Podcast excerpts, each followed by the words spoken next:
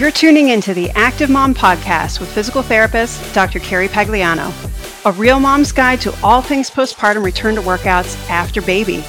If you're a postpartum mom, coach, trainer, or physical therapist looking for answers on how to get back to running, CrossFit, yoga, Pilates, HIIT, you name it, without the fear of pelvic floor issues or doing something wrong, this is the podcast for you. Let's start the show.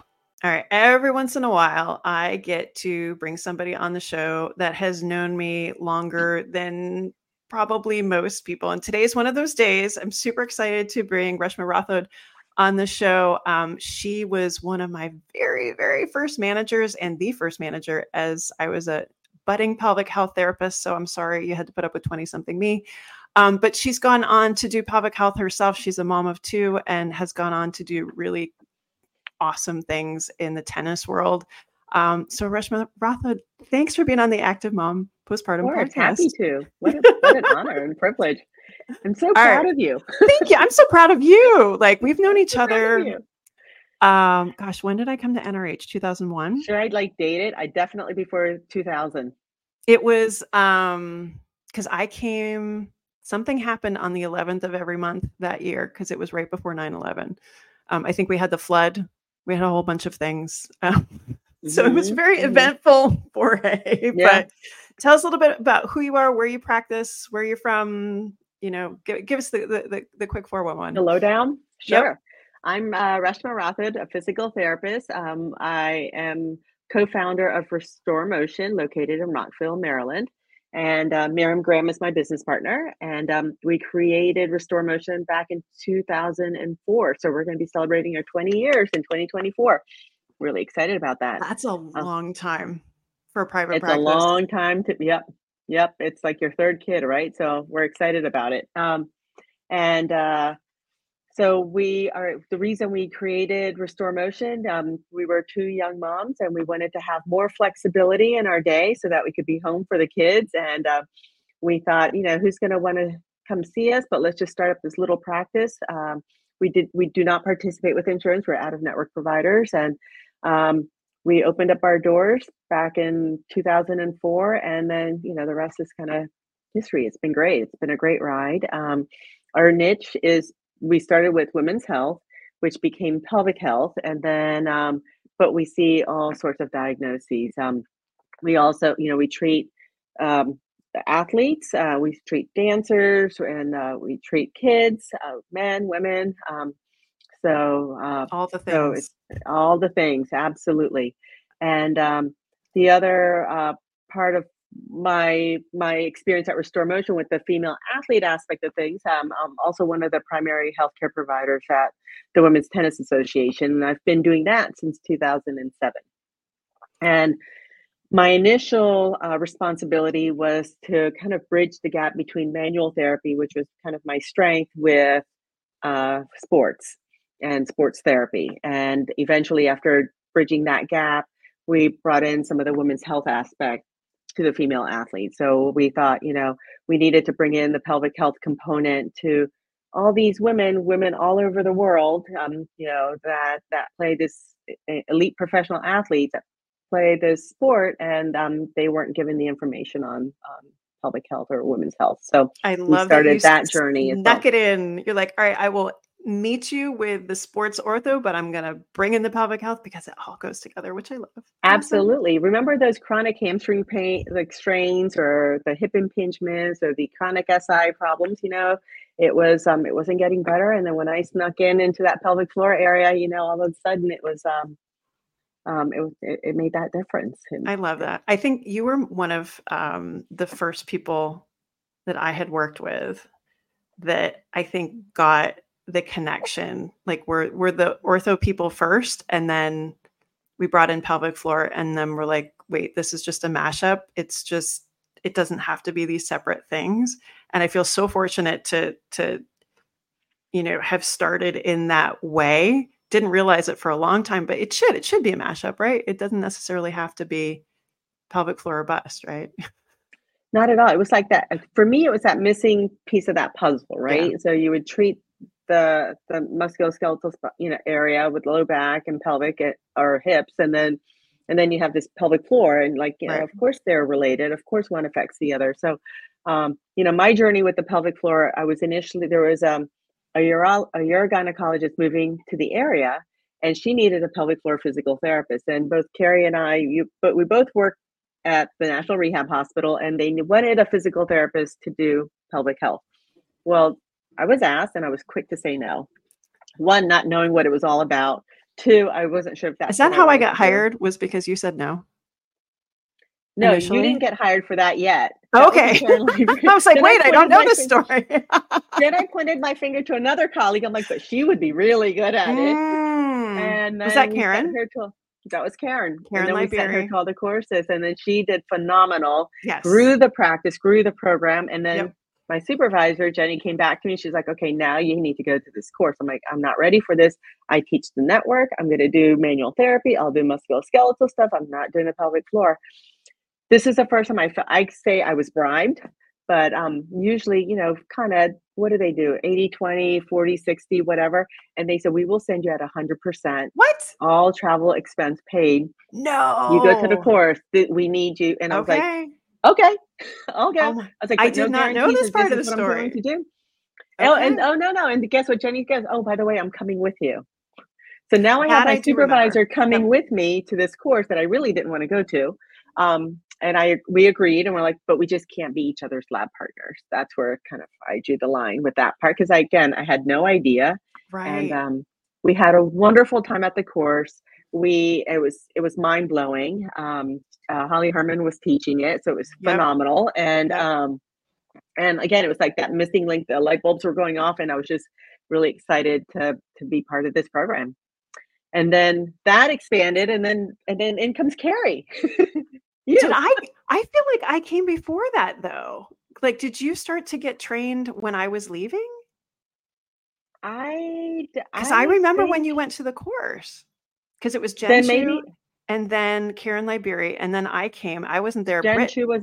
I don't think Jen was Jen had by then. left, and then Jen had left. Yeah. Brittany Lemoyne. Karen Liberia. was Brittany after came me. after. Yep. Mhm.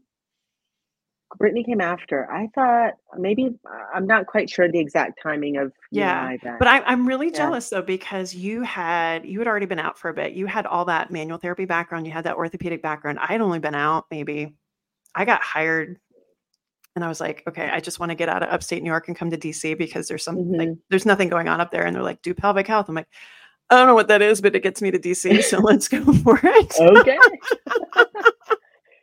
but really had no sense that like you know eh, how how important that information was going to be later on and i'm really kind of jealous that you kind of did once you you're like oh this is where it fits in um it took me i think a few more years to to wrap my head around that um like kind of pull that forward to to tennis like they brought you in because you're you know super expert in manual therapy and you understand tennis because you played you played for a long time yes I played in high school. I played Okay. in high school. you played longer than i did which was zero so Not nothing in college really. Nothing since I've um, you know, became a mom and and and started working. Yeah, But, um, but, but they brought you in with that Yeah. expertise like you, you kind of briefly touched on it earlier like you started to pull it in because you would have these like hamstring strains and things like that that didn't resolve like how do you convince this large organization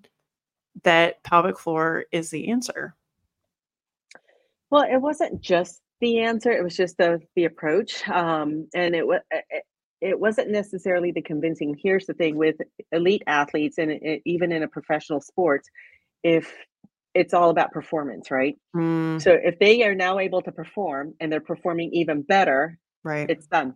They, they they're convinced. Yeah So, um, you know, as a joke, they were calling it the Reshma special. and It was just the obturator internus release externally, the external obturator, right you know, and like, I, I need like, you know, so if someone has limited hip internal external rotation, that's a musculoskeletal assessment. And then you go there to release the obturator externally, you know, and then all of a sudden their range improves. Well, that improves their mechanics. Now they can Mm. surf better. They can hit their with more power because they're not limited in their hips anymore, and they can actually get their the trunk hip, you know, counter rotation aspect of things. So, um, so once when they were able to perform and with better technique, that was the convincing. I didn't have to really Mm. do anything. It was the athlete's performance more than anything Yeah, else. that's what sold it. Yeah, completely. Mhm. Um, is there just I, I don't know anything about tennis at all. Is there a difference between the access? Like, are you working with just the women, or are you working with both the men and the women? You're working primarily with just the women, right? Yeah. Yeah, my role is just with the Women's Tennis Association, but um, but we collaborate with the men, Mhm. uh, the men medical team, um, and especially with some of these combined events um, where they're men and women both playing the same events. We're definitely keeping in touch with the other, but two different entities. Do the women have like they they haven't had access to on court care as long? Have they? Um, like just on court care. Or just even yeah even just having you as a, as an option to go see like have eh, i'm just trying to kind of get a sense of like have do women have the same access to um, professional medical care on court um, as much as men do Absolutely. So that we're usually a team, depending on how big the tennis, the tournament size is. Mhm. So, like at a big Grand Slam, we could be a team of eight to 10 uh, Mm, physios, physical okay therapists, and from all over. Um, and so it could be a colleague from Australia, a colleague from Europe, a colleague from, you know, Argentina, um, a US based colleague. So it just really depends. And then we also team up with their local uh, physical therapists as well. A smaller event like the event here in DC, that might that would only require two or three physical therapists in the training room. got it Um, okay our team is mostly based at the WTA. The team is mostly based.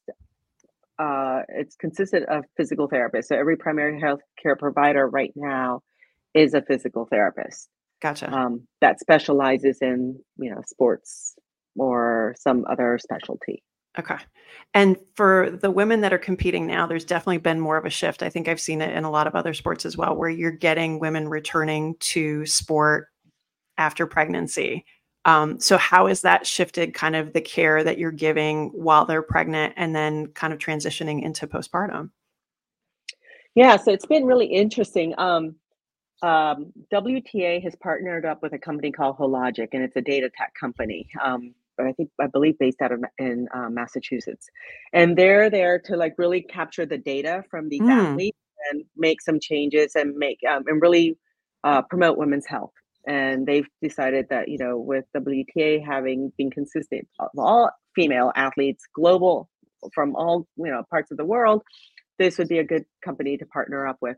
Um, so they developed a task force of like uh you know uh, how to improve women's health and capture this data and then that way that data could be used for another population another sports industry and so right now we're actually developing a postpartum return to play program and then so with that return to play program maybe that will transition into return to work you know right. postpartum return to work program for another physical therapy clinic or Yeah. another healthcare provider. So we're really working on the research on that and that. And so kind of getting back to your question. So one of my I'm part of that task force and um, and I'm very grateful to be part of that task force because I'm working with so many like all these smart women, smart, There's some smart, smart people on that task force. I've seen the list. Yeah. Oh my goodness. And so um and it's just really neat where now we're capturing okay what what did these athletes do beforehand and what did they Mhm. do what are they doing now so i actually had the privilege of um, working with uh, lindsay davenport she was a um, you know a high ranked athlete uh, she had a baby went out on maternity had a second baby went out on, but came back but she was coming back after six weeks i think six or eight weeks Mm, and um, I see her first, and I was like, okay, before you go out on court, I gotta look at you. You know, yeah. clear you. And I was just looking at her abdominal core stability, basic assessment, and noticed that, you know, she didn't have she had a c-section scar so i was just looking and mobilizing her c-section scar and um and i was like has anyone ever worked on you you know she goes no one's ever done this to me before. So that was the aha moment of like oh my gosh you're Mm, a professional athlete but no one else no one's mobilizing or working on your core. Yep. and then we had the conversation of well if if your tissues aren't moving your muscles are not going to be able to contract appropriately you're not able to generate the force you're more predisposed to injury you know so kind of educating that aspect of it so that was way back i wouldn't say 2008 or 2009 Mm-hmm. So now, fast forward 2024, there's a huge task force. There's a team of experts really working and looking at the evidence and the data to to generate um, to generate new information. And so now um, I had the privilege of talking to, I want to say at least 15 athletes when I was in Paris this past summer and asking them about their postpartum experience because mm. you know back in um, i want to say early 2000 there were like four out of the top 200 tennis athletes were moms yep. now i want to say that number has exponentially yes. you know increased right and so we know a lot of athletes ha- being pregnant we know a lot of athletes coming back after pregnancy and so the majority of them during pregnancy, I mean, we all know that exercise is beneficial during pregnancy as long as you're not doing vigorous exercise and you maintain your vitals.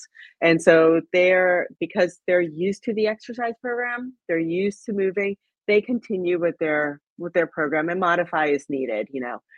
Um, after pregnancy, the information varied. So you had women that had the full on support from their country's maternity plan. Okay. Mm-hmm. And they had midwives, they had doulas, they had, um, they had uh, pel- uh, pelvic floor physical therapy was mandatory, a lactation consultant was mandatory. So they had that support. Um, but then you had the extreme, you had the extreme of like, no one told me what to do. I had no idea what to yeah. expect. I went for my six week postpartum check, and they said as long as I was okay, I was okay, and I could go ahead and resume my activity. But no one gave me the information of how I could resume my activity, my level right. of sport, you know. And so there's definitely a wide range of um, of education that needs to be done. Yeah, um, I, I, think that's the, pretty for the consistent. athlete. That's yeah. pretty consistent that what I've heard across sports. I mean, I, I, obviously pay attention to running and, and CrossFit a little bit more, um, but it's it's pretty common that like we have this assumption that because people are pro athletes or you know very high level athletes that they have this gigantic support system. And it's just not necessarily the case, and they have even more issues because like the the heart rate guidance or the vitals guidance, like that would be like a rest day for them, you know? Right, and, exactly and that's why I do think that there's going to be some pushes forward in um, research to be like, hey, you know, let's focus on where these women, you know, we need to meet them where they are because their capacity um, on a slow day is probably on my best day, you know, and like right. we need to be able to give them resources that are better than just keep doing what you're doing, like because that's that's not really fair either. What is it about right. I mean, tennis? I yeah, go ahead. I think I was just going to say the other thing is it's even the the transition of becoming a mom, right? And so mm-hmm. a lot of them like, I had no idea this is what it was going to be. They no. you know they report their sleep issues, they report nutrition yep. issues, they report, you know, I didn't realize I had to eat so much if I'm breastfeeding. I didn't realize, you know, how sleep affects, uh, you know, how I function, and even the mental health aspect of it, of like just the transition of going from being a mom of somebody that's supposed to be peaceful and nurturing to some, you know, whereas an athlete is perceived as, you know, tough and strong and, you know, competitive. And yep. so there's two different extremes, right? Yeah. And, and where do you fall and how do you, how do you become, how do you achieve your professional goals and your personal goals? Yeah. At the same I, time? I, I, think that's such a different conversation sitting here today in 2023 than it was back then. I mean, I'm literally just thinking in the last month, Tia Tia Toomey Orr, who was six-time fittest in the world CrossFit, she just performed at the Rogue Games, got second only by 10 points, by the way. Um, five months postpartum. Mm-hmm. Um, Steph um, Rothstein, she third kid running she just did the 5k at new york at six weeks postpartum but i know her pt like she's on top of it. Like these are mm-hmm. things that you know even just last year two years ago we're like is this possible? And I, I love that we're asking these questions of like is it possible? The fact that moms are returning to pro tennis after having a baby. It's not like okay your baby you had your baby you're done with your career. Like they're coming back and i think it's this beautiful renaissance of these women saying hey, I still have more left in the tank. Um, right. So eh, with tennis, knowing I know nothing about it, um, what are things that are unique um, to returning somebody back to that sport that you would need to consider over just kind of the average person like what what kind of performance capacity do they need to have what what sort of like agility coordination strength what what are areas that are unique to tennis? Um, honestly, for the postpartum return, it, it's real. It's very similar to to the return like when you know if you're returning to running if you're returning to any, any sort of sports it's mm-hmm. it's just really making sure that they're getting their core activated making you know addressing if they have a diastasis addressing the diastasis addressing just um gentle endurance cardiovascular activity um once when they have a good firing pattern of their core and their abdominals and even their pelvic floor area um, to really work on some of the the strengthening aspects of their their their general program per se mm-hmm. um, before they move into their sport specific uh, type of uh, program at the WTA at the for the women's like especially in the sports arena um, now they they can like claim a special ranking yeah. and so like before they um before they deliver you know before when once when they're pregnant they they stop playing they can apply for special ranking and that special ranking they can keep i want to say up to two years. Uh, there's, I want to say up to two years. So they can actually gradually come back. Ah. And so it's ah. not where, oh, now that I'm done, I have to now perform at a certain level. They can still keep their special ranking until they are ready to fully come back. But there is a time frame, and I honestly I can look and see what that specific time frame is. But I want to say it's like it's almost two years. Has that and always so, been the case? Like, is that mm-hmm. kind of mm-hmm who, who do we have to thank for that? Because we're literally just now getting marathons that are allowing you to defer um, like your Boston entry or your New York entry by a year or something because of pregnancy. Some people are, uh, some races are still making you eat the entrance entrance fee that you already paid. But mm-hmm. like, I, I feel like tennis is, might be a little forward in this that they're they're allowing you this time to come back. Yeah, I think I kind of, but I don't think it's. Uh, again, I don't know that the the details of this, yeah. but I believe it's um, for like it, like their class. It's an injury, right? It's a surgery, and so isn't that unique and, and interesting? Play, right? How about that? And so I don't think it's necessarily classified as a special case. It's just okay. this is the general guideline. But um, again, I don't quote me on that, but it's yeah. pretty much similar to if somebody had an ACL reconstruction, their special ranking to return to play. They have a special ranking to return to play as well so call me crazy, but shouldn't that how be how it is for all sports? Like, I mean, you know, I mean, in Europe, isn't it mandatory? Like, what's their maternity leave policy or family medical leave policy? A year before you come back to work? Yeah. You know, versus 12 to 16 weeks? Yeah. Maybe I'll switch. Yeah, but absolutely. And I think I think the support is very different, you know, where it's like uh, the, instead of having a mandatory assessment or evaluation, it's like, okay, go do your stuff. You should be fine. I, you know, it, it, yeah. it, it, really depends on the support. But, um, you know, we've had some of the athletes, like we have, I know two, three moms that are planning on coming back next year. Um, mm-hmm. Well, one just came back. Um, you know, you have Caroline Wozniacki, who was a top ranked athlete. She now has two kids, decided retired now is coming back came back because she wants to prove to herself that she can do this um, yeah. um, and while balancing professional and personal life situations i think naomi osaka is coming back there's another woman um, uh, Svitolina from Ukraine came back with the, with her kid. Um, so so you're seeing a lot more and more women coming back with their kids. As a matter of fact, sometimes the tournaments have to have a daycare on site. That's great to help to help with to, to balance some of that. Yeah. You're starting to so see more of that in running. Um, there's a, a, a group and mother um, that's doing that mm-hmm. to offer uh, lactation places to to breastfeed, and then right. I think there's another group that's starting to do more kind of childcare and nannying that sort of thing while you know moms are out running marathons. So I'm glad to see that that's yeah. kind of more across um, different yeah. sports. for for tennis, one of the things that I'm thinking about is um, eh, two challenges. One is you've got to navigate impact. And then there's also the question of physics, um, which I think is so unique with, you know, how you have to exert force far away from your body or across your body or things like that. How do you, um, let's say you have somebody that you're working with, pro or not, that let's say they're, they're just having difficulty just doing like shuffling across the court or just, you know, volleying with friends. Like, where do you start with somebody like that? I think, I mean, initially, with no matter what, with just, um, I'm automatically thinking tennis is a rotational sport. So mm. just like soccer, just like golf. Okay. So you want to make sure you establish that rotation.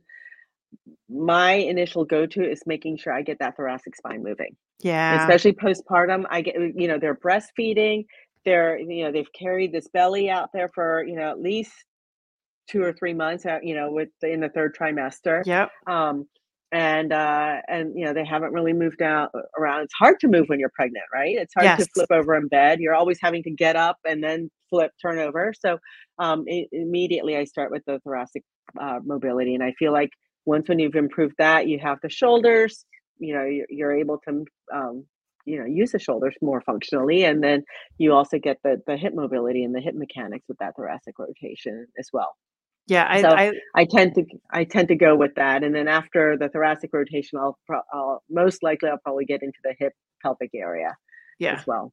I, I love the thoracic spine with with postpartum women. Again, I, I think for the same Mhm. points that you were saying, like in pregnancy, we're just so locked into that position as as baby grows, and then you know you have to counter the whole boob scenario, um, and not and just being curled up around going from an A to a C or something Yeah. like that. Like people don't realize how much trunk mobility and how much you know they lose and how much those ribs kind of change position and and so on. Right. Um, And actually, there's a science. There's a breast science, um, and there's evidence and information. It's part of this Hologic team of the mechan like breast mechanics and breast mobility, yes. and how the breast mechanics and breast mobility affects performance and speed. Right. yes. and so and so it's just like looking at the mobility and motility of the breast and the breast tissue and a lactating breast tissue is very different than a non-lactating breast tissue so all of that goes into play as we're working on this mom returning back right.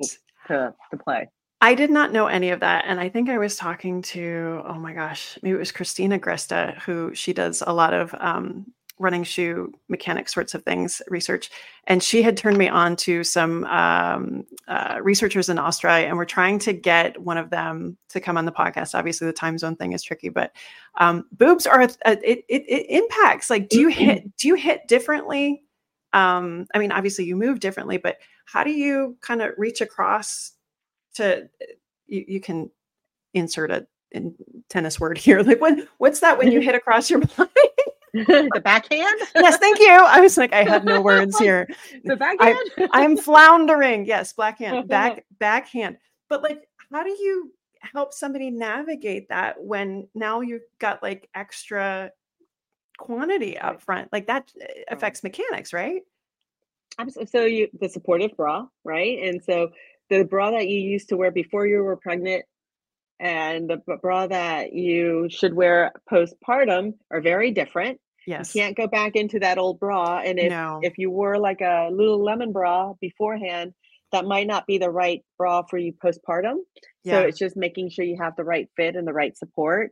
And then again if um yes this there's their their posture has changed right? Like the Yeah. the the center of gravity has shifted a little bit. And so again kind of i feel like back to um the the thoracic rotation and and the stability the core stability of that Yeah, I, I would think with with you know trying to find center of balance again when you're trying to you know kind of uh, be agile and move across the court probably is is pretty important. What about Yeah. that person that um, overhand? Yes, is that the right word? Serve? yeah overhand is Serve, good Yes, thank you. Okay. serve, serve, overhand, I forgot you have to serve the ball, right? Um, but to do that, what if when they when they're hitting the ball, that's when they leak? Like, what kinds of things do you want to dive into that point? So, like everything below the shoulder, they're fine, but as soon as they go above the shoulder, physics, lever arm, all that good stuff, that's where they get into trouble. Where where do you start to look? Where do you end up typically with these Yeah. these patients? Um, and that happens, by the way. And it wasn't until about, I'm going to say, uh, so every year these athletes go through a physical, an annual Mhm. physical. Um, let's say t- prior to I re- it's maybe 10 years ago, um, the question was not even asked during their annual physical Do you leak with exercise Really? or running? So we put that question in there. We're like, these athletes need this question and you know it, do you have pain with insertion of a tampon you know it's like we we didn't want to get into the sexual health or any of that stuff just because we have a variety a, a huge age group of Yep. athletes coming through and so um it was finally asked and um and that year um i happened to be at that tournament they're like oh they told me to come see you because I answered yes to this question. Oh. And so they're like, I thought it was just me. I didn't think other people ha- had this issue. And so, one, it was Wow. this mind blowing to them that others could also be um, dealing with this the incontinence issue.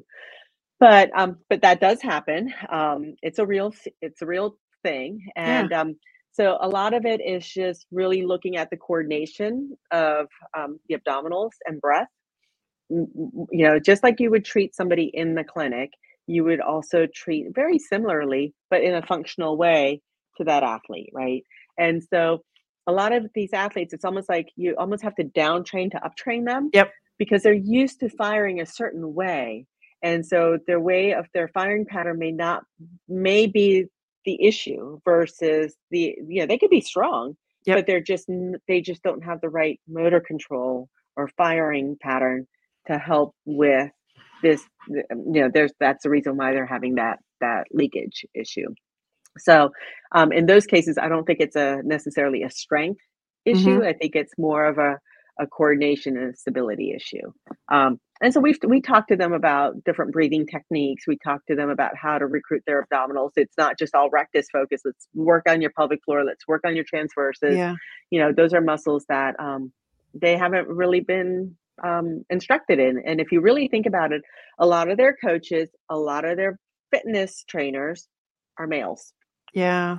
very very few female coaches on tour even fewer fitness coaches on tour so Mhm. they're it's not being addressed right so they're training them with a male hat on Yep. u- using a male um you know i guess a male template per Yeah. se and so and and for the female to actually talk to the male coaches about these are the issues one it's embarrassing they're not going to do it right, Right. and so um so they kind of just unfortunately they had to deal with it or they just dealt with it until we were able to um kind of create a communication lines for them. But but again and and um talking to them about proper technique and um, and recruitment pattern is usually the way we go. I mean you know with any any pelvic health postpartum i mean our go-to is our foundation is core right? Yeah. making sure they have a strong core foundation um, and that's including the pelvic floor abdominals you know multifidi diaphragm all of that that canister right? That, that canister that we love to talk about and just addressing that canister concept. With with something as dynamic as and unpredictable as playing tennis like how how do you kind of reteach i know this is a huge question um, but how do you kind of reteach coordination at that speed where you don't know where that that ball is going to come back? You you kind of have to take what comes. Like how do you retrain that uncertainty? Um going back to basics again. So sometimes it's really getting back to um, teaching them how to fire let's say their transverses with their pelvic floor getting back to maybe like supine heel slides right Yeah. i mean it's basic as that and then once when they're able their the light bulb goes off very quickly for them their their bodies are very very very smart so Yep. once when they get the right pattern you know it's a matter of just progressing them through you know from supine to sitting to standing and then adding in a little bit of the hops the jumps the skips before Mhm. we start doing on court you know running and foot drills and, and that type of stuff.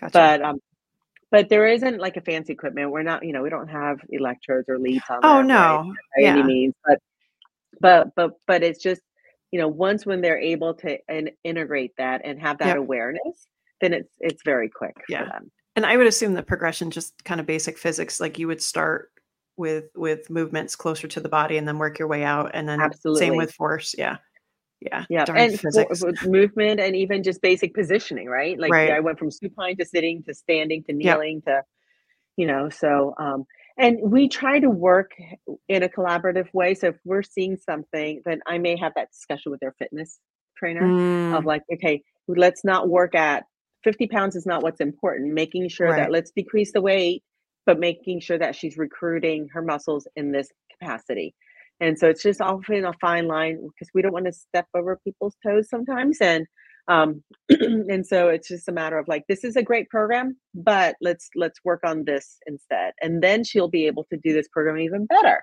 Yeah. So Yeah, I think that makes sense though, because like you have these stereotypical things that you would be doing, and then where do we where do we fill in, you know, where the deficits are that affect their their function and whatnot.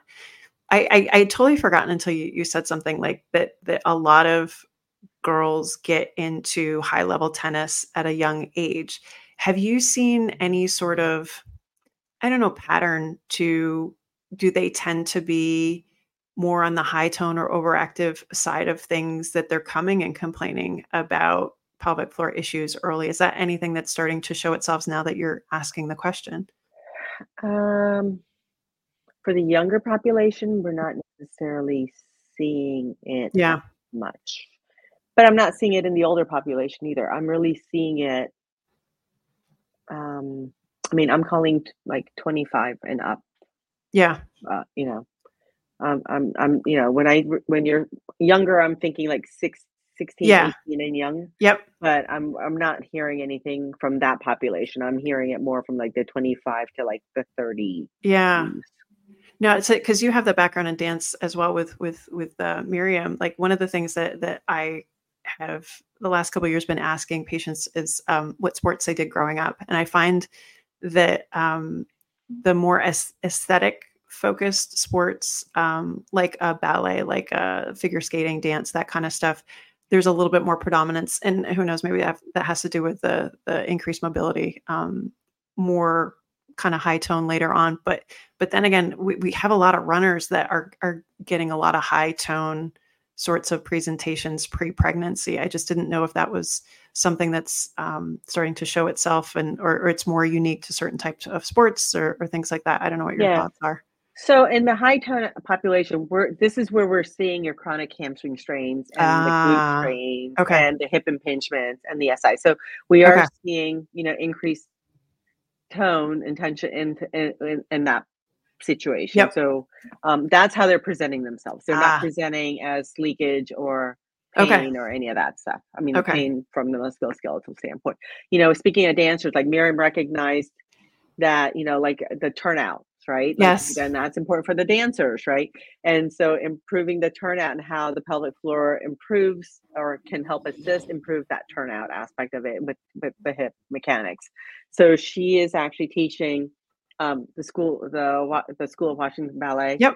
Um, again, this these are the young girls. These are you know yes the young young girls like 12 year olds 8 year olds um, uh, and, and the instructors on how to do a proper turnout so it's not like you're sticking your chest out and you know you're trying to get the turnout from your lumbar extension you're getting the Right. turnout truly from the hip and and so we're working on um on even in, in, in the ballet population at least here starting at that level yeah of um, proper mechanics Yeah, no, it's I, I, you know, I had a previous foray at a clinic where they did a lot of dance, and I knew nothing about that either. And just the idea that that instructors were like forcing these girls into that, and hopefully it's gotten better now. But I didn't know like Right. certain sports they'll force you into a certain position or whatnot, whether your biology well we can saw navigate it or not. well that yeah and that we did when we started at the school we that that is what we saw yeah, and then we were very quick to start with the education process.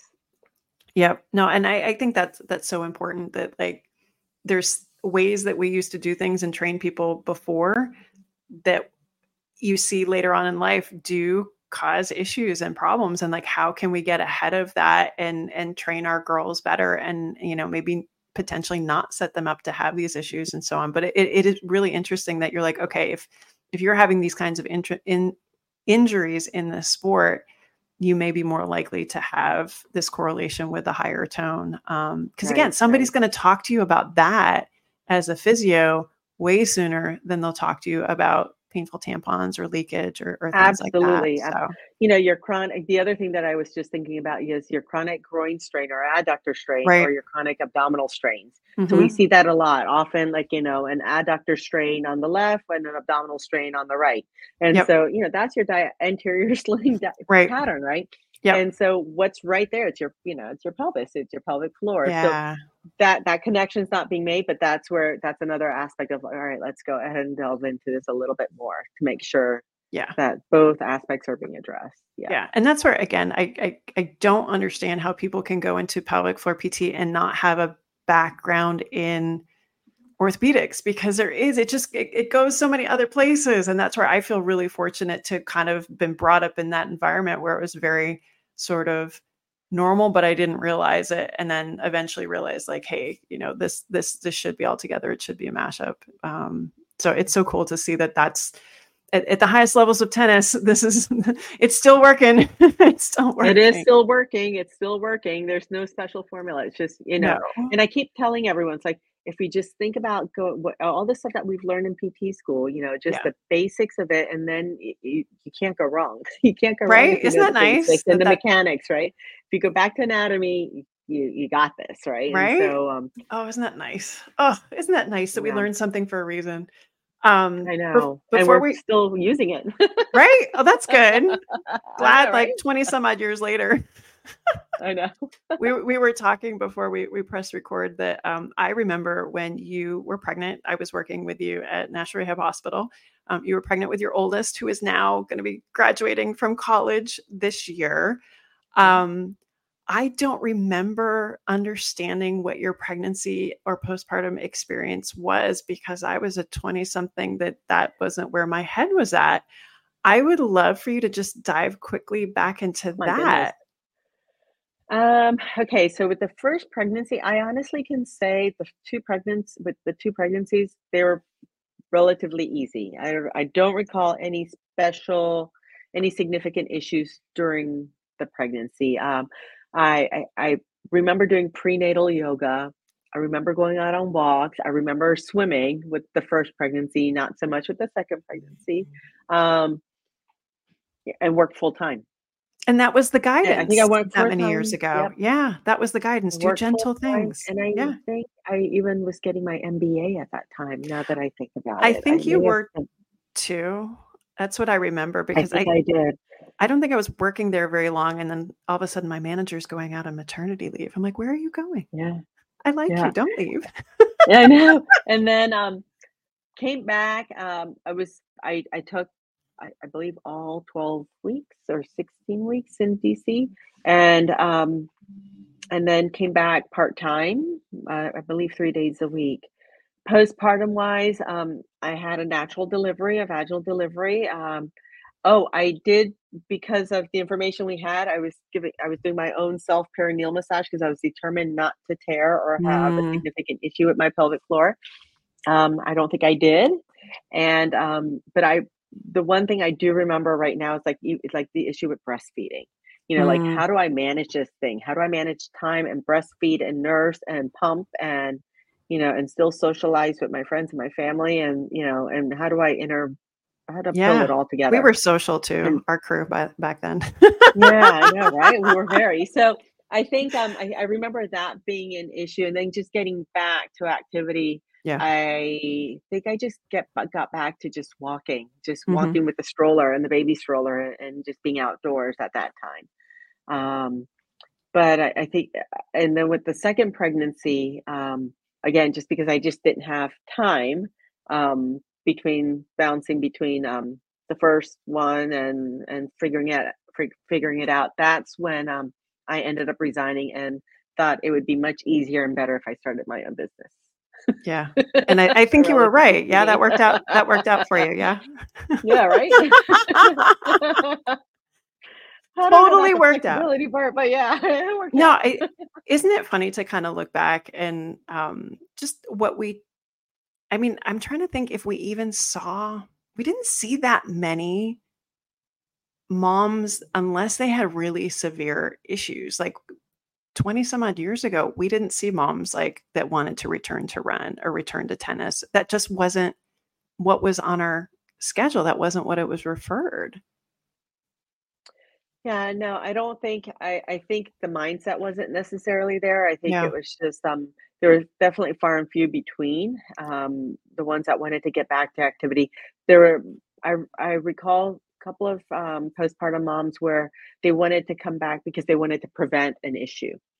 I want to come mm. back so that Yep. I you know, and I think that was just be, because they did their own research or Right. their friend may have been talking about some issue, but it wasn't it was not regular practice No. means. No, I, I I'm trying to Um remember like most of what we saw would be, you know, moms later on, you know, I, I, think if they were in their 40s or 50s with prolapse or leakage or something like that, and they were considering surgery, granted, we were working out of a urogynecologist office sometimes, but mm-hmm. it's it's really interesting to kind of look back and be because I, I, I see patients now that like I, the other day someone she's like okay i want to come in i'm six weeks pregnant. I'm like let's just wait a little bit unless you're having issues. You know moms want to come so early. That wasn't at all standard just 20 some odd years ago no which is I, I, cool. I agree i agree and i think back then it wasn't um you know the issues with postpartum weren't openly talked about no Didn't, you know um, the issues whether it's pelvic floor issues or your diastasis or you know your belly isn't shrinking back the way it is or your breast issues um, you know body image you know sleep issues yeah. no one really talked about any of that it was no. always the focus on the baby right yep. and um and i think now we have women in general um you know it's it's positive to talk about it it's not negative to talk about it yep. and i think back then 10 10 20 30 years ago I, I felt like there was this negative underlying connotation to talk about struggles mm. of postpartum whereas i feel like now um, you know we're, we're we've spun it to the positive it's it's yeah. It's a good thing to talk about it and look you know and it just makes one stronger it's made our yeah. you know and so i think um I, and as people have more awareness, awareness and talking about it, I think that's where we're seeing a lot more of this population within our clinics. Yeah, which is great because we can, you know, educate what to yep. expect. You know, it's a fourth trimester. Yep. You know, it's um, and and and um, and if they know in advance, like a lot, whether it's the layperson or the elite athlete, I want to say at least 99.9% of them, they're like, I didn't realize this would happen. No one told me about this.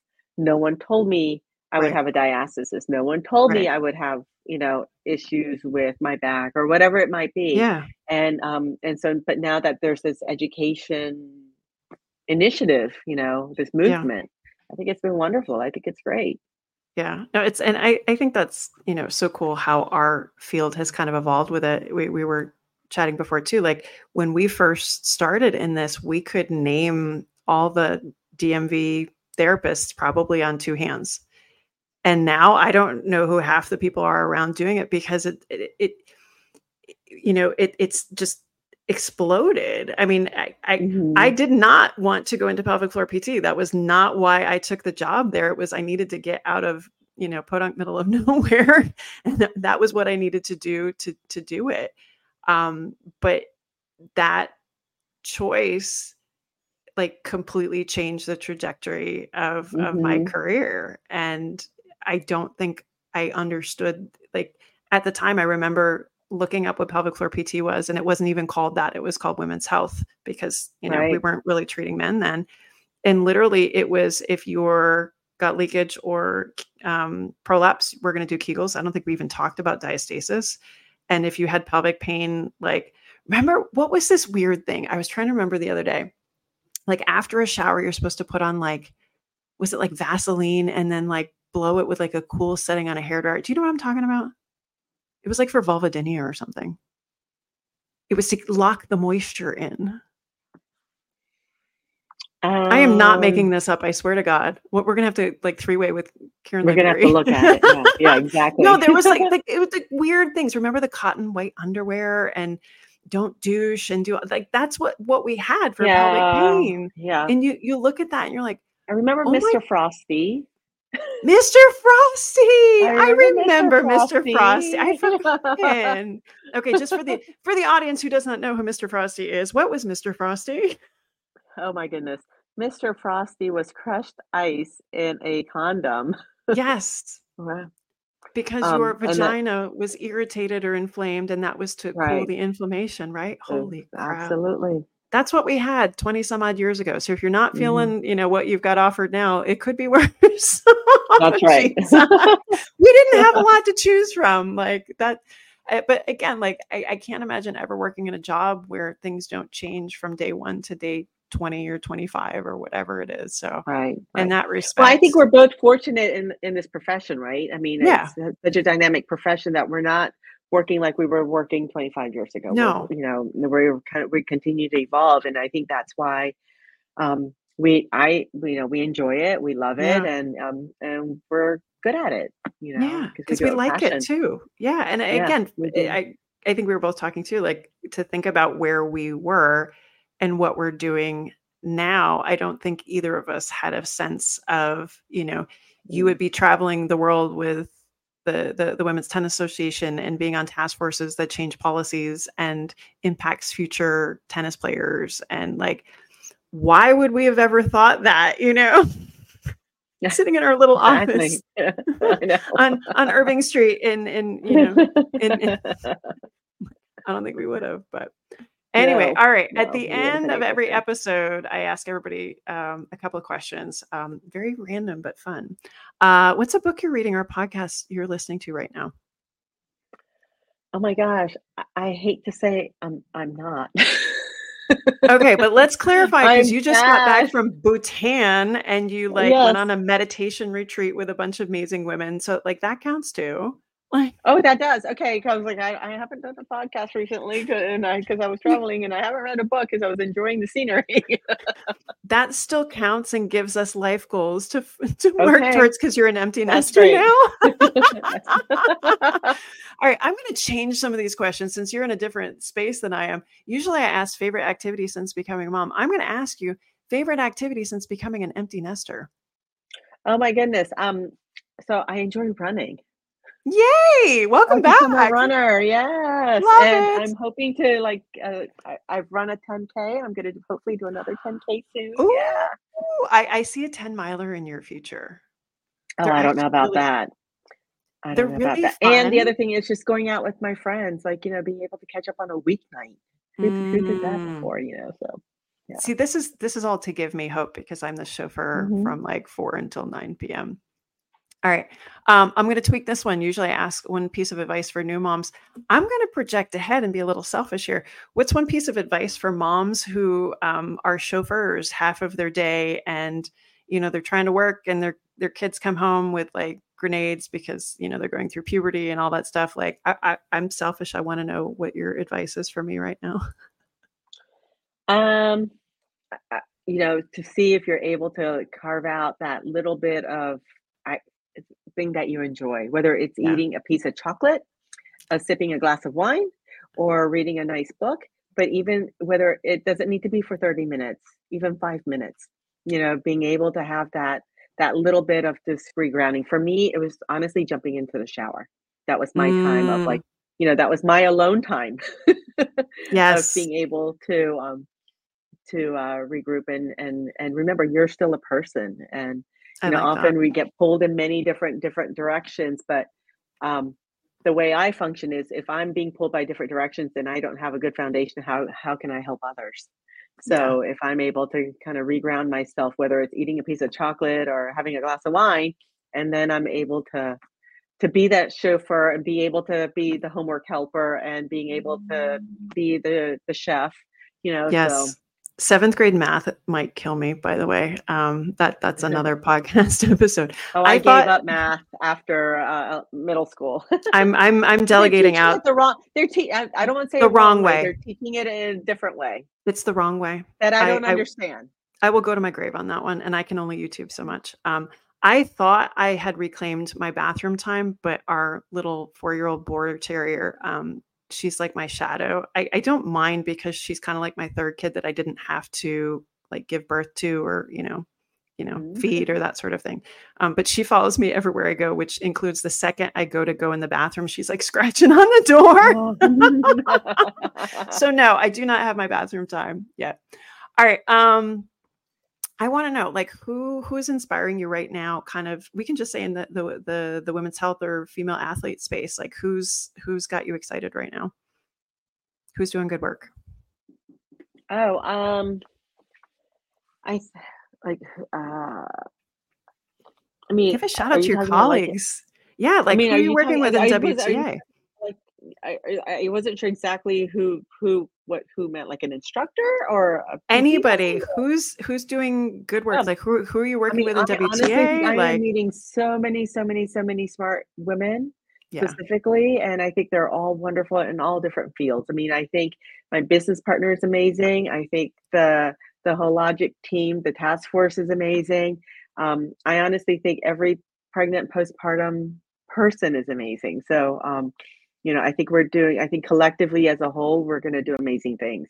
Yeah, total shout out to to Marion Graham, your business partner, by the way, that um, I have gotten to know through you because um, she left, I think, NRH before I got there, and you guys are just lovely humans, period. And she's just I, I, she she'll she'll post something about her lifting weights and then some like goddess amazing yoga pose. I'm like, okay, that's mm-hmm. that's life goals for me. I know, right? inspiring, like, I wanna, very inspiring, right? Hundred percent. If I could only just take that much from it, right? Right, just I, just I've, a I've tiny little bit. Exactly. I, I need to find that friend that's going to take me to Bhutan. Mm-hmm. right. All right, last one because you you have I think such good perspective. You, you've got two amazing daughters that are doing really cool stuff. Um, you know, they're going to be graduating. One's going to be graduating this year from college. Um, you you work with new moms and and more mature moms all the time. Like, what does it mean now in the rear view to be an active mom in postpartum? Oh, um, so I immediately to, to mind comes to just be present. You know, I think um, active doesn't mean like going out on a run, but active to me means just to be present. Time flies. I mean, like what what you mentioned. I have you know my daughter who's a senior in college, and you know, I I didn't think this day would ever come, but it, it is coming and it's yeah. here. And um and so I think just being there, available in the moment. Um, I think that's that's being active. Yeah, and you've you've been such a, a great role model for them. They're so lucky to to have you. you. Um, and again, I, I, I cannot believe because literally remember when Cyrus was in your belly, I'm like, how is this possible that she's graduating? I know she's graduating. Yeah. They may not think I'm a role model because, but hopefully someday they will. They will. someday they will, and they'll be like, I'm just "Oh, mom, right? I'm just my mom, mom is pretty freaking badass." I love that. All right. If you would like to know more about Reshma and her practice, um, you can find her on Instagram, Reshma Patel Rathod. Rathod, sorry. Um, and then at Restore Motion, you can find her on Instagram there and then follow her massive adventures all around the world with the Women's Tennis Association. Thank you for everything. I don't know oh that you gosh, realize. Thank you so much for asking and the and impact. Me. What an honor the impact on tennis, the impact on me. Again, you put up with 20 something me. like Oh my gosh. And and we're still friends. And we right, and we're still friends. Other, exactly. You know? You're part of my village. exactly. Exactly. All right. Well, thanks so much for being on the pro the show. I appreciate it. Thank you so much, Carrie. Did you enjoy the podcast? If so, leave us a five star review on iTunes and tell a friend to do the same. Are you a postpartum mom or postpartum pro wanting to know more about getting back to running after baby? Check out all my free goodies on carriepagliano.com. This podcast represents the opinions of Dr. Carrie Pagliano and her guests to the show.